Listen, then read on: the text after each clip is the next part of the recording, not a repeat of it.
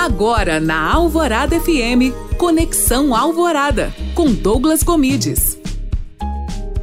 Como será que a guerra entre Rússia e Ucrânia atinge a economia brasileira? Então vem comigo aqui no Conexão Alvorada.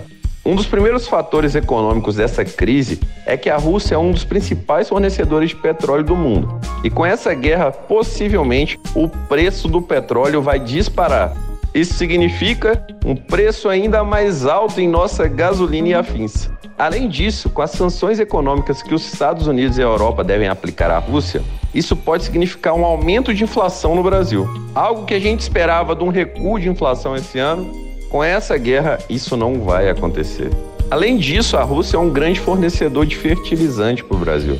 Isso pode prejudicar a nossa produção. Portanto, uma guerra, mesmo sendo longe daqui geograficamente, impacta fortemente na nossa economia.